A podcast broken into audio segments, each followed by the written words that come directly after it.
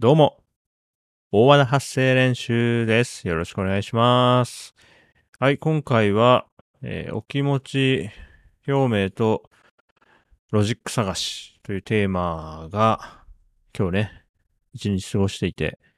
いつかな？朝かな？午前にね、思いついて、あ、ちょっと、これなんか整理できるかもと思ったんだけど、昼間は全く忘れていて、えー夜になって思い出したので、うーん、文章で書いて整理するか、喋ってみるかどっちにしようかなって考えた上に、喋ってみることにしました。はい、一人発声練習会です。あの、お気持ち表明ってありますよね。あの、社会でね。ああの、よく言われる。もともとはさ、あのーあれかね、皇室？だから、天皇様とか、皇后様とかが、えーお気持ちを表明されましたっていう、何、そういう報道でさ、見かける表現だったと認識してるんだけれども、それがね、最近の、こう SNS とか見てると、なんかその、まあ、ある種の、こう、自分がこういうのは不快だから、この世からこういうことする人を消し去りたいみたいな、その、個人の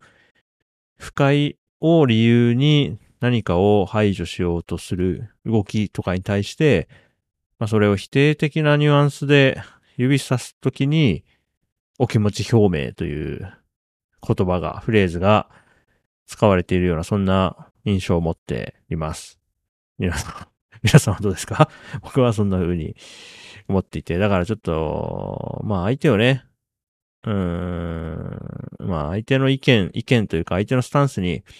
反対するときに、こうまた出たよお気持ち表明が、みたいな、そういう風にね、使われることが多いように見えています。うん。で、僕もね、ま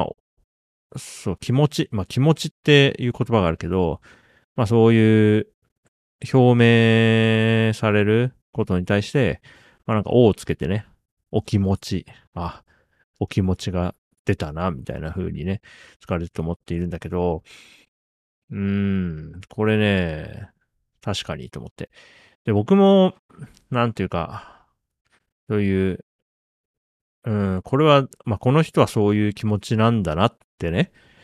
何かしらの書き込みとか、こう、主張を見たときに、あ、そういうお気持ちなんだなっていうところまでは、そうなんですねって言って、こう、なるべくそういう人もいるんだなって、こう、理解したい別に排除したいとか思わないからさ、そういうのがいるんだけど、それが、その、なんかそのルール、そこからルールを作ろうとか、その人のお気持ちに合わせて社会の形を変えようとされてると、いやちょっとそれはちょっと慎重になった方がいいんじゃないのって思うんですよね。まああなたはそういうふうに社会が変わったら、まあハッピーね、幸福度が上がるのかもしれないけど、ある意味ではそれは、ね、特定の条件を満たす人をこう排除するとか、特定の、えー文化を、まあ、根絶やしにするとか、そういうことにつながるから、そこ、まあ、お気持ちが理由かどうかは別として、その簡単にね、排除とかね、その、エクスクルーシブな行動につなげてしまうことが、まあその、危ういからね。だから、その、危ういよっていうことを止めるために、その、お気持ちとか、お気持ち表明っていう、その、対抗する力として生まれたのかなと。まあそんな風に思うわけです。んでね、あのー翻って、こう自分の気持ちについて考えてみたんですよ。でね、例えば、まあ、妻と二人で、まあ、暮らしてるからね、まあ、二人で一緒に行動することも多いんですよ。家の中でね、一緒にご飯食べたり、あるいは一緒にこう買い物とか出かけて、うん、なんかやるから、まあね、で、もう、えーっと、今年2023 3年だから、まあもうすぐ結婚して丸9年になるのかな。だから出会ってからは、10年ぐらい一緒にいるから、まあね、一緒に過ごしたら、それはその思うお互いにね、あの、今のちょっと、なんか嫌だったなとか、なんか面白くないなっていうことは、まあ、あるんですよね。皆さんのご家庭とかはね、どうですかね。僕はまあ、まあ、あるはあるんですよ。でね、その、自分の、その行動の癖として最近気づいたのが、なんかね、嫌だなって思って、それを、まあ、伝えるか伝えないかっていう判断があるわけじゃないですか。嫌だなっていう、こうなんか、もやっとした感情が、こう湧き上がってきて、それを自分で認知したときに、あ、さ、この、もや、この感覚どうしようってなったときに、まあ、伝えるとか伝えないとか、あるわけですよね。判断、判断としてはね。伝えるのか、大きくは伝えるのか伝えないのかっていう選択肢があるじゃないですか。で、まあ、全然大したことないことであれば、そのまま、ね、まあなんか5分ぐらいしたら5分もかからず、まあ一瞬なんかんと思っても、次の瞬間にはもう、まあ別に大したことないかと思って消え去るような、すんごい些細なこととかあって、そういうのは、まあ伝えなくてもいいかなと思っていて、一方で、なんかこれ、今後もこういうこと続くようだったら、嫌だなぁ、こう伝えて、まあ伝えるというか、まあこれについて話しといた方がいいかなって、そういう判断を取るときがあるんですよ。でその時に自分の考え方の傾向として、伝えるにあたって、ロジックが見つかれば、そのロジックに基づいて伝えるんだけれども、こうこうこういう理由で、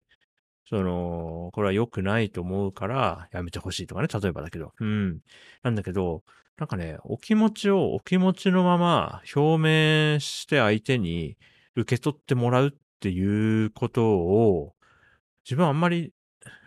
やれてないかもなって、下手くそ、多分下手くそだなと思ったんですよね。うん、なんでなんだろう。だから、お気持ちだけ表明してね、もう、もうなんていうの、イライラするとかって、それだけ言って、で、そっからどうするかを相手に、そう、完全に委ねてさ、ああ、イライラするとか言ったり、例えば、扉をね、バーンと閉めたりさ、なんかこう、大きい物音を立ててみたりして、それで向こうがなんかこう、こちらに都合のいい態度とかを出すのをただ待つとか、それは良くないと思うんですよね。不機嫌で人をコントロールしようとするのは、誰が相手でもやるべきじゃないと思っている。そんなことやったら関係性がどんどんね、なんか荒れてくると考えてるからね。なんだけれども、お気持ち、まず私は、あ、今ちょっと嫌な気持ちしたとか、ネガティブな感情湧いたっていうことをまずは伝えて、で、じゃあその気持ちは何なんだろう？なんでそう思うんだろう？今後どうしていくといいんだろうっていうのは、一緒に話して見つける？だからロジック探しとか、アクション、今後どうするを考えるのは、つつまり手伝ってもらうっていうのをもっとやってもいいんじゃないかなってね、思ったんですよね。どうもね、まず気持ちを認知して、でロジックを見つけて、なんで今後はこうしてほしいっていうところまで自分で捉えることができたら、なんかこう伝えに行けるんだけども、それって、あなんか相手のことをもっと頼った方がいいんじゃないって、客観的に自分を見たときに思ったんですよね。皆さんはどうですか？何かこう、まあ家族でもいいし、まあチームメンバーとかでもいい。だから今後も、えー、短くない時間を一緒に過ごすであろう相手みたいなのを想定したときに、うん、今、あ自分こういうの嫌だな、こういうことされたくないなとか、こういう時になんかこう、穏やかでいられないなと思った時に、そこからどういうふうに行動を組み立ててますかね。うん。だからお気持ち表明とか言ってこう、馬鹿にするような文脈でね、誰かを馬鹿にするような文脈で使われるときあるんだけど、お気持ちの表明自体は、どんどんやった方がいいんじゃないって思ってね。で、それを、お気持ちを表明しました。はい。じゃあ、今後のことは一緒に考えましょう。それでいいんじゃないかな。なんかお気持ち表明自体をダメなことにする、社会において良くないことにするって結構ね、危ういなって思ったんですよね。うん。あの、僕、ね、あの、自分もこうやってポッドキャストやっているのもあって、いろんなポッドキャストを聞くの好きなんですよ。で、その中で、超相対性理論っていう、ポッドキャスト番組がすごく好きで、それのね、あれはいつだ、えー、結構前だったと思うけど、あ、今年の1月か、2023年1月に公開されたシリーズで、えっと、組織での感情表現を考えるっていう全4エピソード、ね、4回にわたって、組織での感情表現について、えーっと、ホスト2人とゲスト1人で、合計3人でね、あのーやるっていうね、あの、回があって、その、それもね、結構面白かったんだけど、そこでもう思ったのは、その、僕1983年に日本に生まれて、まあ、40歳になるまで育って、今ですと。あの、やっぱりこう、かん、なんかね、気持ちとかね、自分の感情を表に出すということがあまり、こう、歓迎されない、歓迎してないよという雰囲気の中で、まあ40年ぐらい生きてきたんじゃないかなと感じて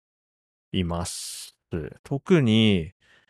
うーん、まあ最近はね、そうでもないんだよね。例えば、うん、感情は、ななないものにせずに、あの、適切に表明するといいと思っていて、で、それが歓迎される。だからこれまで僕が働いてきた会社でも、自分の、いや、今すごい寂しい。例えばこう、退職するっていう人がいたときに、うん、まあその報告を受けたときに、えー、めっちゃ寂しいですとか、言ううん。言った方がいい、いいなって。今自分はそういう気持ちでいますよとか、うん、まあ正直今、うん、まあこういうことあるとしんどいですよね。で今後なくしていきたいですよね、みたいな。まあ、あの、大体、今後のために、その感情を話す。感情をないものとせずに、感情をうまくセンサーとして活用することで、より良い状況を作っていこうっていう意味で、感情も含めて、仕事の一部としてうまくやっていきましょうねっていうのが、ね、それが許されるというか歓迎される現場にいたなと思うことが多かったですけど、まあでもどう、どうですかね。まあ小学校の時とかはもうちょっと動物的に感情をね、出して嫌になっちゃったなーってなんかなっちゃったりしてたけど、まあ中高大みたいな、だから10歳から20歳ぐらいまでにかけて、いわゆる成長段階みたいなね、時期においては、うん、ちょっとずつちょっとずつ感情を出さずにいけることが成長とか大人になるというふうに、こう、すり込まれた感じはしますね。その結果、うん、なんかお気持ちの表明みたいなことがしづらくなってるんだとしたら、これは結構なんかデメリットもあるような気がするなうん。まあ、あの僕とね、妻との間で、なんかこう、長期にわたって、何かをこう、すごい溜め込んじゃって大爆発みたいなことは、まあ今のところないし、まあ少なくとも自分自身は何かをこう、言えずに溜めちゃってるって感覚はないし、妻は妻で、あのね、お気持ち表明がうまいと思います。僕よりはるかにうまいというか、ちゃんと頼ってくれてるなーっていう、嫌な時は嫌だ。うん。なんで嫌なんだろうね。まあ、それを受けて、なんで嫌なんだろうね、とか、じゃあこれ、こういう場合はどうかな嫌、嫌だかね、とか、あ、これは嫌じゃないんだ、とか、じゃあこういうケースは嫌だ。あ、じゃあこういう時に嫌な気持ちするんだね。じゃあこうしようかって話せてるから、うん、僕から見て妻は、まあ、思ってることあれば、あの、は、話してくれてると思う。そう感じられる。まあ、実は溜めてることあるんだとしたら、完全に僕のね、目が節穴ということなんで、まあ、そうかもしれないということは、ちゃんと、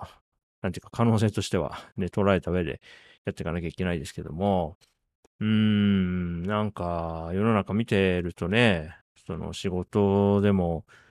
ね、仕事じゃなくてもチームとか誰かとの関係において、何かこう我慢できることが大人とか、うん、仕事なんだからそんぐらい我慢しろとか、大人なんだからそんな、もうしょうがないこと言わないでよ、みたいな風になりがちじゃない？なんかそんな気がするな、僕はね。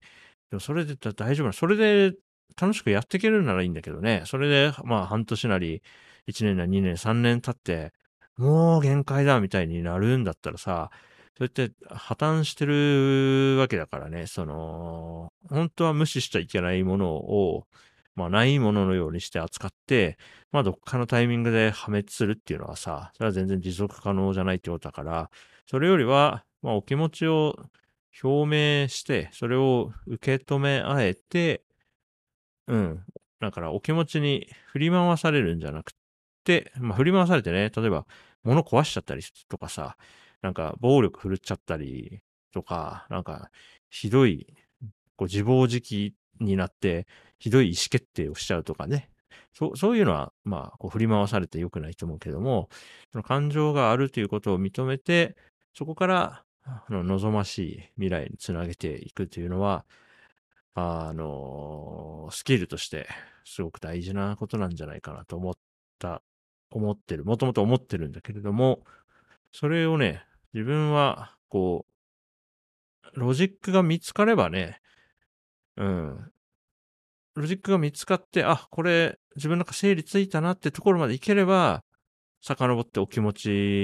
ち表明からその後の提案までできるんだけど、そのロジックがね、見つかる前の段階、お気持ちを、お気持ちのまま表明するっていうことが、自分はね、どうもできてないのではないか。スキルが、そこの連度が低いのではないかと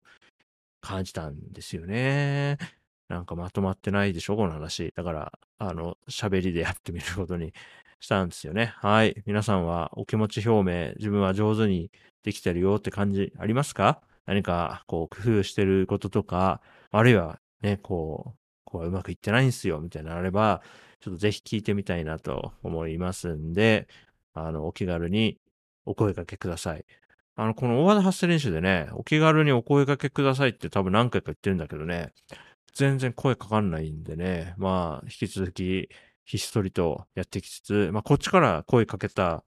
ら、まあ結構応じてもらえるケースは多いんでね。うん。あの、いろんな人に声かけて楽しくやっていきたいと思っています。はい。今日のお話はそれぐらいです。また次のエピソードでお会いしましょう。それじゃあバイバイ。おやすみなさい。